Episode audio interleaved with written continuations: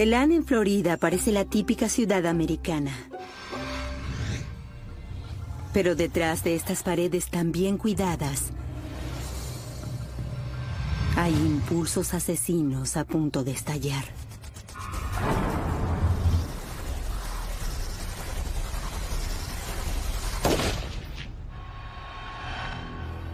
Dicen que la sangre tira, pero a veces los enemigos más peligrosos pueden ser nuestros familiares más cercanos. Asesinatos en familia. DeLand es una ciudad pequeña y pintoresca, ideal para las familias. Más que una ciudad parece un pueblo porque de un lado de la ciudad todo el mundo se conoce y del otro lado pasa lo mismo, pero no se relacionan entre sí. Hay muchas oportunidades para los pequeños y grandes emprendedores. Una intensiva vida nocturna en el centro y una pequeña zona industrial en el norte de la ciudad. En la zona sur de la ciudad hay muy poca actividad comercial. Ahí hay muchos profesores que tienen casas más lindas en el centro de la ciudad. Tiene una universidad de primer nivel a la que es muy difícil ingresar. Es un excelente lugar para vivir. En la ciudad todos se sienten como en su casa. Si eres de otra ciudad y vas a la universidad ahí, te tratan como un amigo. Eres como uno más de la familia. DeLand es una comunidad maravillosa. Y su gente es muy cordial. Salen a pasear los fines de semana y comen en los distintos restaurantes que hay. Todo gira en torno a una calle principal con restaurantes, tiendas de obsequios y pequeños bares. Este año votaron la calle céntrica de DeLand como la número 1 de Estados Unidos. Hay varios bares pequeños donde se reúne mucha gente. DeLand tiene muchos festivales de música y arte. Es como viajar en el tiempo. Ferias artesanales, ferias de cerveza, ferias de vino. Hace poco tuvimos una feria de quesos. Hay muchas actividades para atraer gente a la ciudad. Está a unos 25 kilómetros de la costa.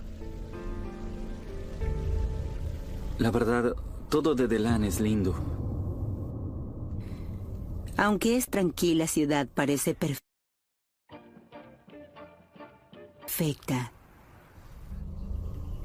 Todos saben que las afueras pueden resultar algo claustrofóbicas. ¡Sáquenme de acá! ¿Me oyen? Pero esto ya es un extremo. ¿Me oyen? Si me oyen, pidan ayuda. ¡Ayuda! ¡No! ¡Ayuda! Por favor, ayúdenme. Teresa Rogers se quedó encerrada. Y su esposo Phil llega para rescatarla. Dejarle una nota de amor en su camión de reparto de carne no fue la mejor decisión. Pero esa impulsividad es lo que más le gusta a Phil de su esposa.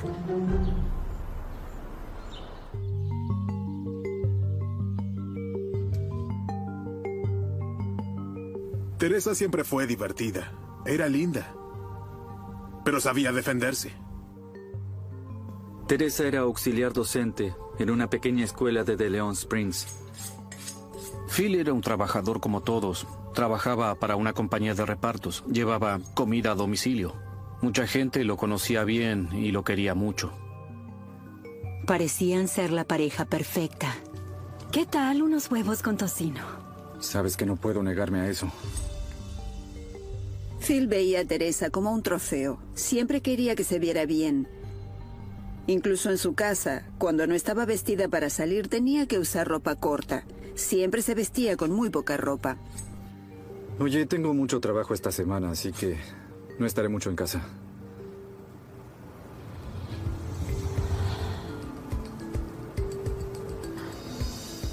Lamento oír eso.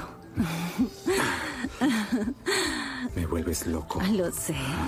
Quien veía a Teresa seguro pensaba que era algo alocada. Aunque llevan 12 años juntos, la pasión sigue encendida. Ella y Phil congeniaron desde un principio. Teresa no había tenido suerte con su primer matrimonio, y Phil era la oportunidad de volver a empezar y tener una familia, el amor y el matrimonio que siempre había anhelado. Claro que esas demostraciones de cariño no le gustaban a todos los de la casa. Oh. Ay, por favor. Mamá, ¿te molestaría cubrirte un poco? Josh era un buen tipo, era muy agradable. Te hacía reír. Yo adoraba a Josh. Cuando creció y terminó la escuela secundaria, era un joven como cualquier otro. El recién graduado y su padrastro no siempre coinciden en todo. Pero los une la misma obsesión.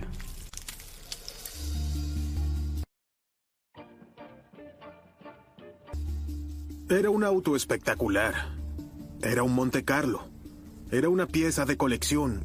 Y era una excelente inversión para el futuro. Era un auto hermoso. Yo me subí en varias oportunidades y me impresionó.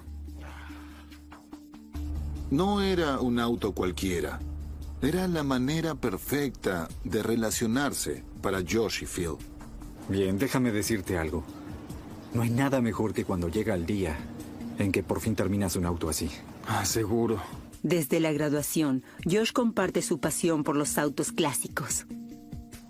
Teresa tenía una amiga casada con un corredor de carreras y Josh trabajaba en el taller que tenían. Hay que limpiar el carburador. ¿Puedes hacerlo? Sí, creo que puedo encargarme, Phil. Armé casi todo el auto yo solo. Sí, lo sé, lo sé. ¿Y también lo pinté? Muy bien, muy bien. Para un adolescente no habría nada como tener un Monte Carlo SS y que lo vieran conduciéndolo. Y Phil le había prometido el auto a Josh.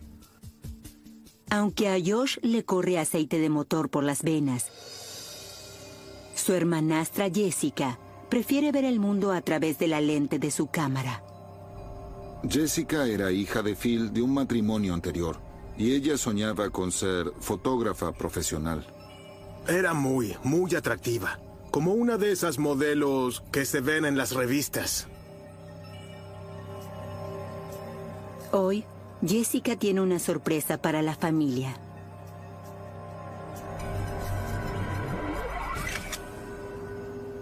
Sí, lo sé. Fotos recién reveladas de la graduación de Josh.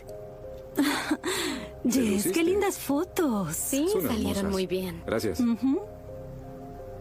Teresa adora los momentos especiales como este, cuando se reúne todo el clan Rogers.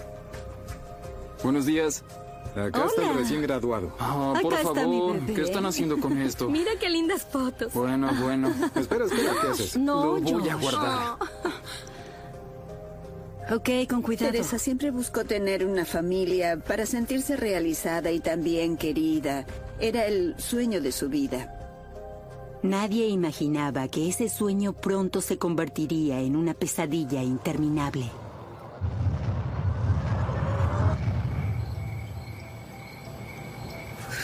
Al tiempo, la familia y todos sus amigos encuentran otra excusa para reunirse. También está el hermano de Teresa, John. Romperás la cámara. Todos los años en Halloween nos reuníamos en la casa de ella y Phil. Haré que me llamen doctor de ahora en más. Su familia no era pequeña. Todos íbamos a las reuniones familiares. Y siempre jugábamos a distintos juegos. Nos divertíamos mucho, contaban chistes, historias graciosas. Y Teresa siempre era la estrella.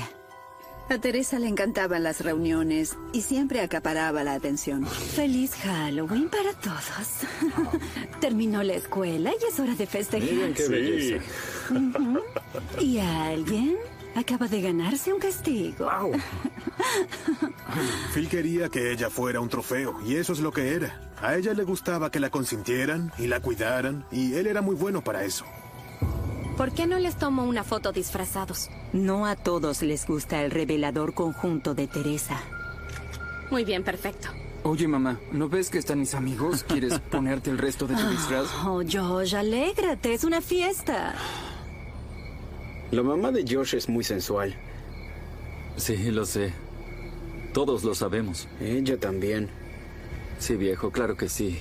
Y mira lo que tiene puesto. Sí, por eso mismo. Por supuesto. No me quejaría si la tuviera de profesora, te lo aseguro. ¿Crees que me enseñaría biología si se lo pido? Sí. ¿Qué tal, muchachos? ¿Cómo estás, amigo? Josh vio a sus amigos, Curtis y Justin, mirando a su mamá. ¿Tiene puesto un disfraz? Nos conocíamos hacía mucho tiempo. Y además, vamos, un chef. ¿Qué? ¿Y un soldado? Se notaba que Josh tenía ganas de golpear a alguien. Esa noche, Josh logra contener su furia. Pero no falta mucho para que la forma de actuar de Teresa genere un caos en toda la familia.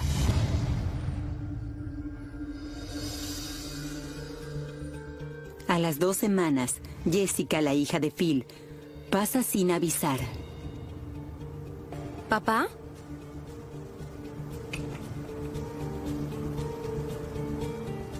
¿Papá? ¿Teresa? No hay nadie en casa. ¿Hola? Pero igual, Jessica se pone a husmear.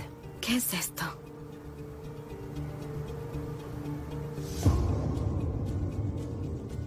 Había una gran cantidad de material en video. Oh, por favor. No eran películas infantiles. El contenido de los videos es impactante. Videos prohibidos en la casa de Phil y Teresa. Y Jessica conocerá muy bien a la estrella de esta grabación. La familia perfecta de los Rogers parece estar a punto de destruirse por un escandaloso video sexual.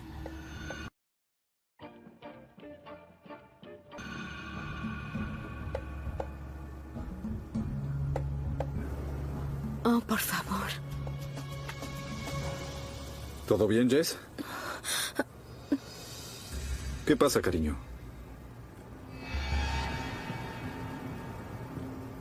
Al explicar lo de los videos sexuales, Phil hace una confesión muy inesperada. Me siento muy avergonzado. Siento que lo hayas visto. Teresa, la madrastra de Jessica, y un hombre que no es su esposo son los protagonistas del video.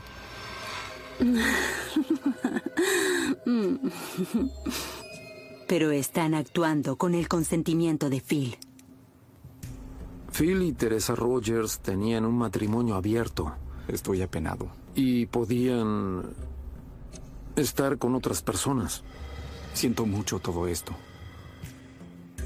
No creo que mucha gente supiera que pasaba eso. Ellos lo mantenían bien en secreto. Ella hizo este video para mí. Phil explica que es un regalo de Teresa.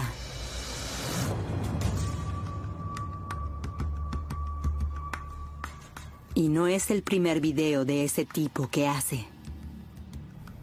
Phil llevaba a hombres a la casa. Algunos eran repartidores, otros eran clientes.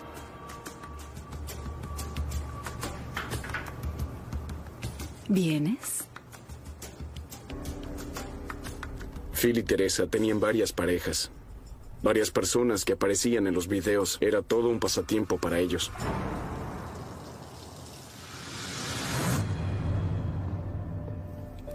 Es una revelación sorprendente de alguien que decía ser un hombre de familia.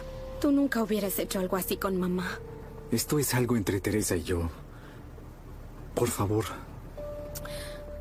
Eso provocó una gran tensión en la relación entre Phil y su hija. Ella te cambió y tú ni siquiera lo ves.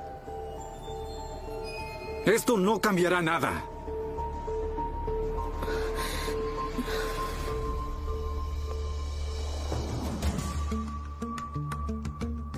No pasa mucho hasta que se corre la noticia del inusual matrimonio de la pareja.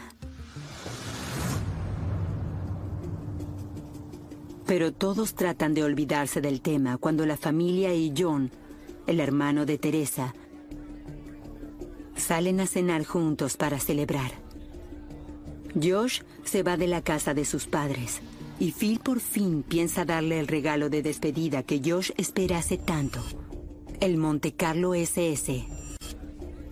Ese auto que tenía Phil era algo muy especial. Un auto de colección muy codiciado. Y al parecer a Joshua le encantaba ese auto. Estamos orgullosos, ¿verdad? Sí, muy orgullosos. Y es el momento perfecto para que por fin se mude. Bueno, claro que me mudaré, pero gracias a todos por esto. Ustedes son las personas que más quiero. Debería ser el día de Josh. Bien. Pero Teresa eclipsa a su hijo con un anuncio propio. Muchísimas gracias por todo. No nos agradezcas. No se molesta en ocultar a su último amante, Gary Clegg. Se los agradezco mucho. Los quiero a todos. Y a ti, papá. ¿Cómo están todos? ¿Phil? Hola. Hola, cariño. ¿Cómo estás? Oh, rayos, qué linda estás. Para Josh, una cosa es oír hablar de Gary, pero conocerlo ya es pedir mucho. Phil, ¿te acuerdas de Gary? Sí. Hola, Phil. Gary. Este es el agasajado, Josh. Josh. Y ella es Jessica, la hija de Phil, Jessica. Y mi hermano, John. Hola, John. Hola. Gary y Teresa estaban saliendo, y eso no tenía sentido. Yo no entendía por qué, pero se los veía fascinados entre ellos. Tengo una buena noticia para darte. Me quedé anonadada. No tenía idea de que ocultaban todo eso. Cosas como lo del matrimonio abierto, los amantes, la relación con Gary, tantos secretos. Sí, lo sé. Ahora todo el mundo lo sabe. Y Phil está empezando a cuestionarse su relación abierta, porque ve que lo que sienten Teresa y Gary es más que atracción física. Gary se divorció de su esposa para poder estar con Teresa.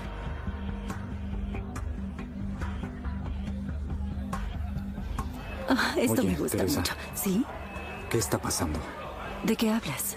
Vamos, ¿qué es todo esto? Tú sabes bien lo que es. No. Esto es algo entre nosotros. Cariño, ¿qué pasa? Bueno, no puedes andar. Oye, esto es entre mi esposa y yo. Así que no tiene nada que ver contigo. Cierra la boca. Cuando empiezan a alterarse los ánimos. Oye, a mí nadie me hace callar, maldito. ¡Ya basta! ¿Qué pasa? Oigan. Es Jessica quien debe calmarlos a todos. Papá, tú tienes un regalo sorpresa para Josh. ¿Vamos afuera para verlo? Puede que la fiesta se haya arruinado, pero al menos Josh tiene el regalo de Phil para conformarse.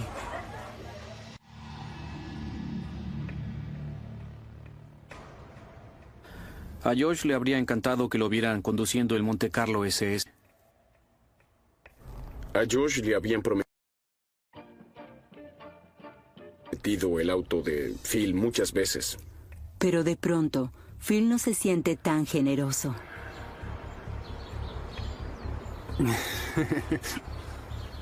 ¿Sabes qué? El auto. Me lo quedaré. Es mío. No estoy bromeando. Si se suma el intercambio de parejas que genera competencia y celos, y tiene muchas otras derivaciones, bueno, no es la situación ideal. No hay trato, lo siento. ¿Qué dices, Phil? Aún no está listo. Oye, no soy un niño. Y yo me dediqué mucho más al auto que tú y lo sabes. Eso es solo una parte, ¿ok? ¿Quién lo compró? ¿Quién? Así es, yo lo hice. Empiezas a recordarme mucho a tu madre. Engreído y egoísta.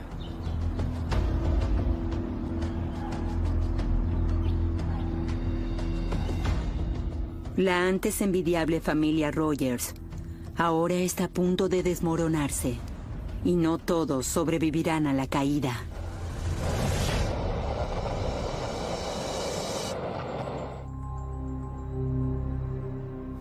Una semana después, una tarde tranquila, la policía recibe una llamada desesperada de la casa de los Rogers. Llamé a emergencias y pedí que enviaran ayuda rápido.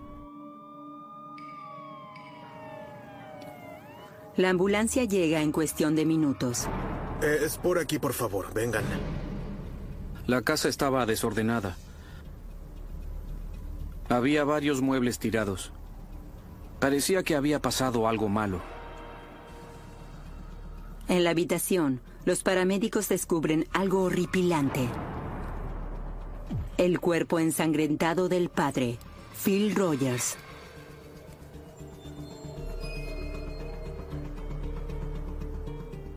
Pensaron que podría haberse suicidado. Con todo lo que Phil soportó en los últimos días, eso parece casi comprensible. Pero esta escena siniestra oculta más de lo que aún puede sospecharse. Primero había que determinar si era un suicidio o un crimen. Tiene una herida de bala. Encontraron a Phil muerto en la cama, con una herida de bala en la cabeza. Era una escena del crimen bien delimitada. Había sido en la casa y no era difícil revisar la escena como en algún otro caso. El disparo había entrado por la nuca y salido por la frente. Parecía más un crimen que cualquier suicidio que hubiera investigado. Pero cuando se revisa la escena en su totalidad, que incluye fotografiar todas las paredes en busca de manchas de sangre, casi todo lo que hay en la escena se considera una posible prueba. Al pie de la cama, los detectives hallan su primera pista importante. Revisamos la habitación y encontramos la etiqueta del precio de un arma. Supimos el número de serie porque estaba en la etiqueta. Había quedado ahí. Descubrimos que el arma era de Phil, pero no pudimos encontrarla. Eso reducía las posibilidades. Sin un arma, si había sido un crimen, alguien se la había llevado, y si había sido un suicidio, cabía pensar lo mismo. Entra un familiar, toma el arma y la esconde, pero ¿por qué haría eso? La muerte de Phil Rogers se considera un homicidio.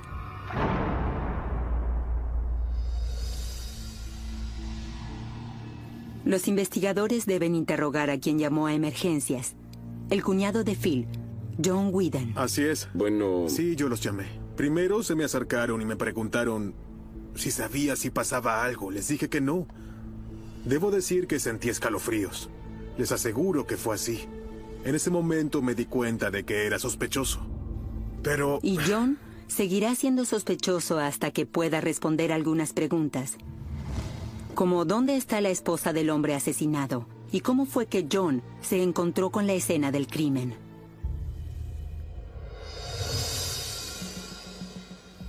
John explica que horas antes, ese mismo día, Teresa se internó en un hospital. Teresa había estado teniendo problemas estomacales y la internaron para hacerle una colonoscopía ese mismo día. Ella le pidió a su hermano John que le avisara a su esposo. Hola, John. Hola. Escucha, no puedo comunicarme con Phil. Y me preguntó si podía ir a su casa. Yo le dije que sí, que iría a ver qué pasaba. Yo soy como... el hermano mayor de todos. Trato de ayudar a todos, ver si necesitan algo y colaborar. ¿Puedes pasar por mi casa y fijarte si todo anda bien? Claro. Te avisaré. Bueno, adiós. John llegó a la casa de los Rogers en las primeras horas de la tarde. Entré en la habitación y me acerqué a Phil. Recuerdo haber visto sangre en el colchón. Fui hacia la cama y le puse la mano en la espalda. Estaba helado. Pensé que había tenido un aneurisma. Al principio no supe bien qué hacer. Es una versión bastante creíble, pero la policía no piensa confiar en la palabra del cuñado. Recuerdo que me preguntaron si había disparado un arma esa semana. Yo no sabía nada de un arma. A esa altura, los agentes ya habían ido a mi camioneta y la estaban revisando. Fue una situación rara. Yo estaba preocupado. Y aunque sabía que no había hecho nada, fue muy desagradable tener que pasar por el proceso que implica la escena de un crimen. No, no puede ser. Igual, John dio una explicación verosímil. Y Teresa, la esposa del hombre muerto, tiene una coartada sólida.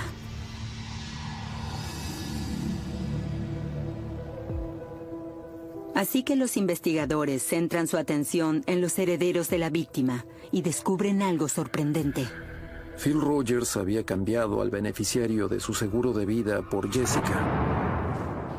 Y Phil tenía una póliza de seguro de vida con doble indemnización, así que era una suma muy importante. Eran unos $700,000.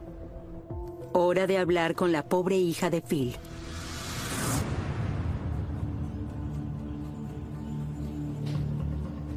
Que está enfrentando su dolor en su cuarto oscuro improvisado.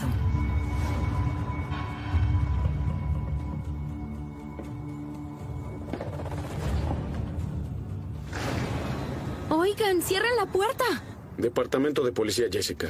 Tenemos que hablar contigo. Ya voy. Las preguntas que le hicimos tenían el fin de saber que tipo de relación había entre ellos dos. ¿Tu relación con tu papá? Siempre fuimos unidos. Jessica estaba horrorizada por el crimen de su padre. Pero sabíamos que Phil tenía un importante seguro de vida. Así que tal vez Jessica vio en eso la oportunidad de empezar una nueva vida. Hace poco, el monto del seguro de vida de tu papá aumentó considerablemente. ¿Estabas enterada de eso? No, yo no tuve nada que ver con eso. Si está insinuando que tuve algo que ver con la muerte de mi papá, es absurdo. Los investigadores dejan de lado la cuestión del patrimonio cuando se enteran del vergonzoso secreto de la familia. Encontramos algunos videos en la habitación de Teresa de ella con otros hombres. ¿Así que tenían una relación abierta? Había un tipo llamado Gary que Teresa traía a la casa de vez en cuando. Yo no sabía lo que estaba pasando en su relación. Me imagino que había bastante tensión entre Phil y Gary por su relación con Teresa. Teresa dijo que había decidido irse a vivir con Gary. Es una pista nueva fundamental. Pero lo que tiene para contar Gary pondrá a unas cuantas personas en la lista de sospechosos. Los detectives que investigan el crimen de Phil Rogers tienen la mira puesta en Gary Clegg, que se acostaba con la esposa de la víctima. Desde un comienzo, la conducta de Gary resulta sospechosa. Cuando lo interrogamos, Gary no aportó toda la información que tenía sobre su relación con Teresa. Nos hicimos muy buenos amigos. Salíamos los fines de semana. ¿Solo eso? Dices que Phil, Teresa y tú solo eran amigos ocasionales. No fue todo lo franco que quizás tendría que haber sido. ¿Gary? Estuvimos hablando con mucha gente al investigar este caso. Y cada uno de ellos mencionó tu nombre. Y sabemos de la relación que tenías con Teresa. Gary no tiene más opción que hablar. Gary dijo que para él su relación con Teresa empezó como una relación puramente sexual. Luego empezamos a pasar más tiempo juntos y me enamoré de ella.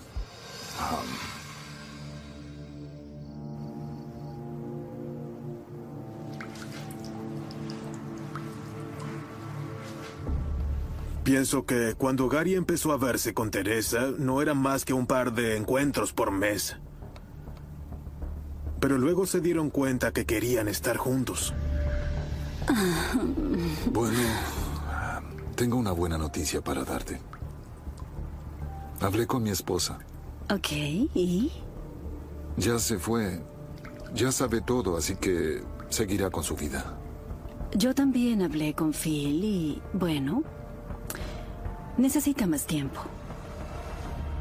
Phil dijo que nunca le daría el divorcio, que eso no pasaría. Así que estaba atrapada. Estaba atrapada en una vida que ya no quería más. Necesita un poco más de tiempo. Ella le dijo a Gary que no era feliz con Phil, que todo sería mejor sin él en su vida. Bueno, si no quiere entenderlo, haremos que lo entienda. Ya cambiará de idea. Yo me ocuparé de eso. Salíamos los fines de semana. Pese a tener un claro motivo, Gary insiste en que la policía no está apuntando hacia el lado correcto. Oigan, ¿están diciendo que fui yo?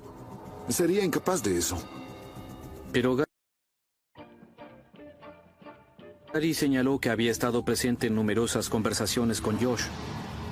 Por lo que dice Gary, el joven hijastro sigue furioso por la decisión de Phil de quedarse con su preciado Monte Carlo. No estás listo. Y sé que Josh está muy molesto. Últimamente, Josh se estuvo desahogando con cualquiera que lo escuchara. Hace apenas una semana, Gary oyó al joven hablando enojado junto a sus amigos, Justin Tucker y Curtis Rhodes. Así es la vida, amigo. Curtis, Justin y Josh siempre andaban juntos. Al parecer, los tres jóvenes eran muy unidos. Sí, lo sé. Yo me crié con Josh. Si él y Justin se encontraban, me llamaban e íbamos al bar a embriagarnos y charlar. Esa noche, terminan hablando de una venganza sangrienta. Una promesa de 1 año y me lo arrebata frente a todos. Y yo lo llamo papá. No. Lo que haces es vengarte. Toma ese cuchillo que tienes y se lo clavas en los neumáticos. No, el auto no hizo nada. Adoro ese auto. Fue él. Lo odio. ¿Qué? Podría matarlo. Cuando Josh se embriagó, empezó a decir, voy a matar a mi padrastro Phil. Yo dije, ¿qué? No digas tonterías. No te preocupes, viejo, ya pasará. Tranquilo. Podría hacerlo. Justin y Curtis no toman en serio las amenazas de Josh. Pero sus palabras le quedan grabadas a Gary. Hola, muchachos. ¿Qué tal, Gary? ¿De qué hablan? Gary temía que hubiera una conspiración entre Josh y sus amigos. ¿Necesitas algo? No. Mi mamá está en la casa. Sé dónde está.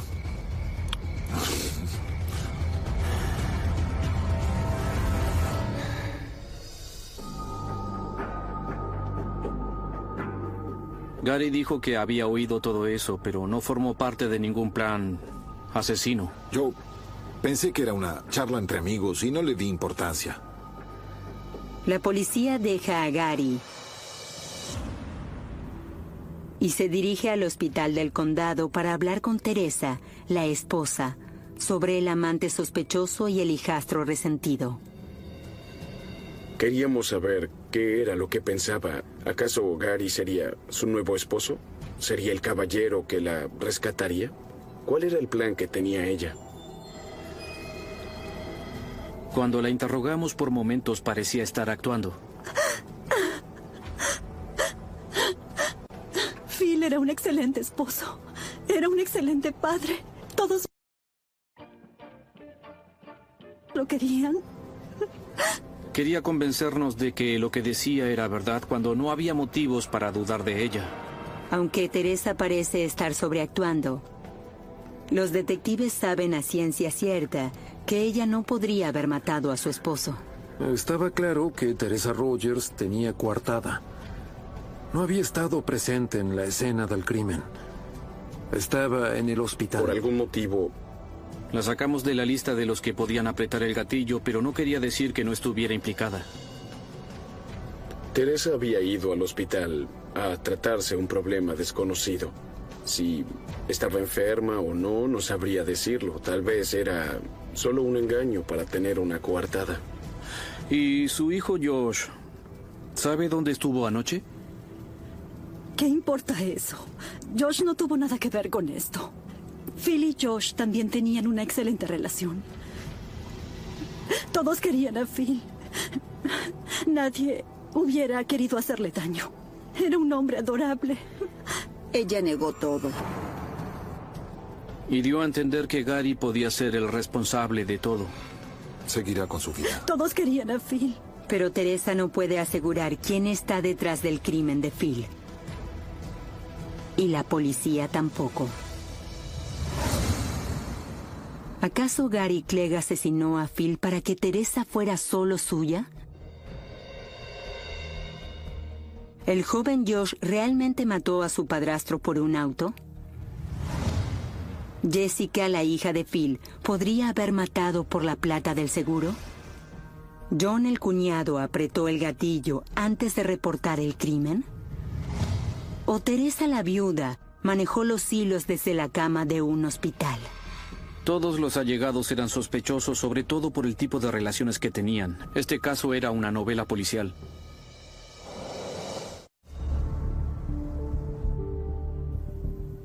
Con toda una familia sospechada por el crimen de Phil Rogers, los detectives se focalizan en el recibo del arma homicida.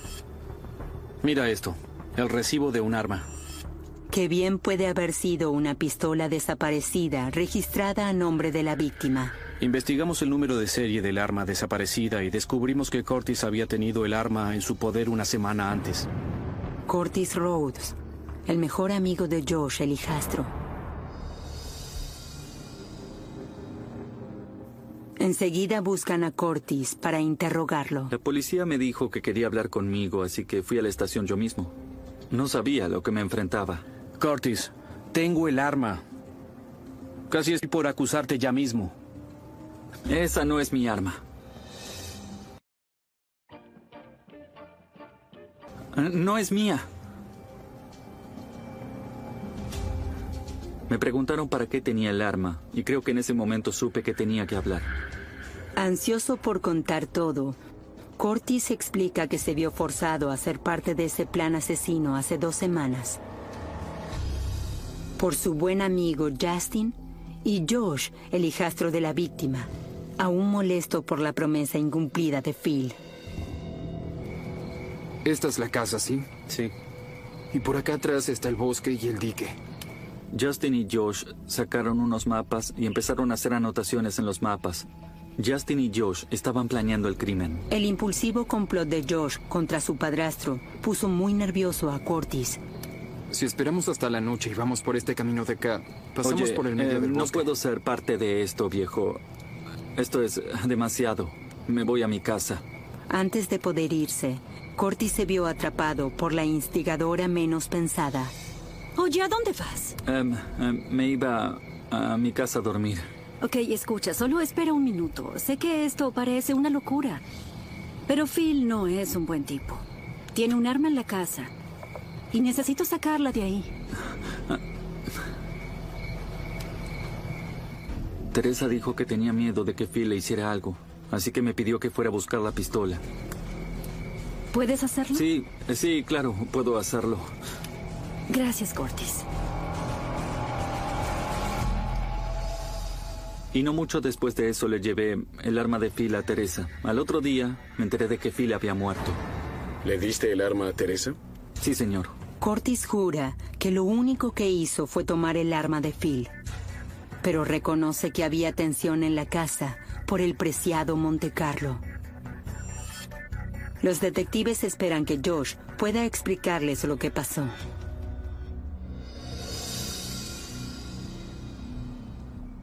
Unas horas después, Josh está esposado en la sala de interrogatorios. Curtis nos contó todo. ¿Algo para decir a tu favor?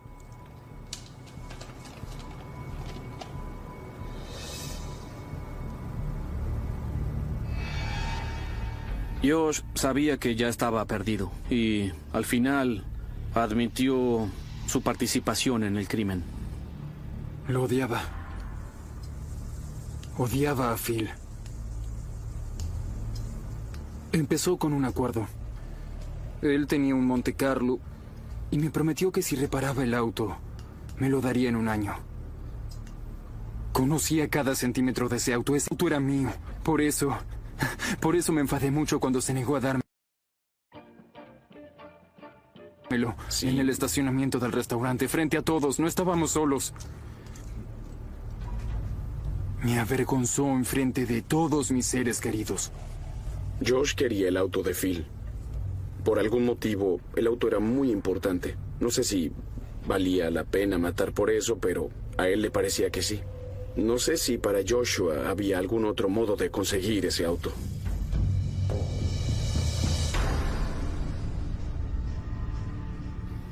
Como Curtis se niega a ayudar, Josh recurre a su otro mejor amigo Justin para llevar a cabo el plan de su madre. Teresa Rogers era igual a una viuda negra porque atrajo a esos jóvenes a su red y orquestó el crimen de su esposo. ¿Pensaron un poco más sobre lo que hablamos? Actuar rápido. Así es. Entrar y salir. Entrar y salir. 10 minutos máximo. Porque no sé qué otra cosa hacer. Les iba a pagar a Justin y Josh con parte del cuantioso seguro de vida. Teresa manipuló y usó a su hijo diciéndole que esa era la única manera de salir de la situación en la que estaban. Teresa luego toma una medida drástica para armar su sólida coartada. Hagámoslo.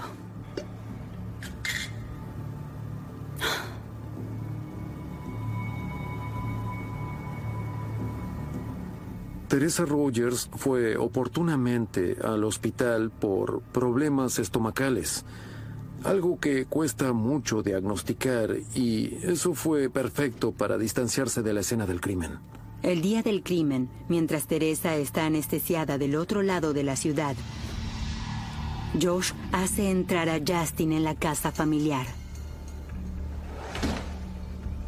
Vamos. No pasa nada. Mi mamá le dijo que tomara unas pastillas. Está dormido. Teresa llamó a Phil antes de que se acostara y le dijo que tomara su medicina para dormir. De ese modo, tendría la tranquilidad de que él estaría bien dormido cuando entraran.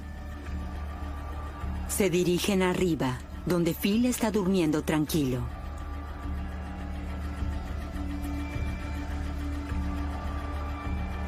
Y luego Josh le disparó en la nuca. Usa la misma pistola que Teresa le dio a Curtis. Debemos irnos, amigo. Vamos, viejo, salgamos de acá. ¡Vamos! Después de que Justin y Josh huyeron de la escena del crimen, fueron al bosque, se sacaron la ropa, la quemaron, fueron al río y arrojaron el arma. Tras la confesión de Josh, arrestan a Tessa, la instigadora, en la casa de sus padres. Los tres conspiradores terminan llegando a un acuerdo con la fiscalía. Al cabo de 60 días se habían declarado culpables ante el tribunal. Teresa recibió 40 años, Josh recibió 20 y Justin recibió 25. También acusan al testigo Curtis Rhodes por su participación en el plan. Me acusaron de conspirar para cometer un homicidio de segundo grado porque estuve presente en el plan. Me dieron 2 años de arresto domiciliario y 8 años de libertad vigilada. Él se considera afortunado. Jessica, la hija de Phil, John, su cuñado, y Gary Clegg, el amante de Teresa, son completamente inocentes. Fue una tragedia para ambas familias. Siento pena por ambas familias. Es algo que te hace pensar. Siempre tomábamos una foto familiar. Y cuando ya no tienes esa posibilidad, ves la realidad. Por desgracia para el clan Rhodes,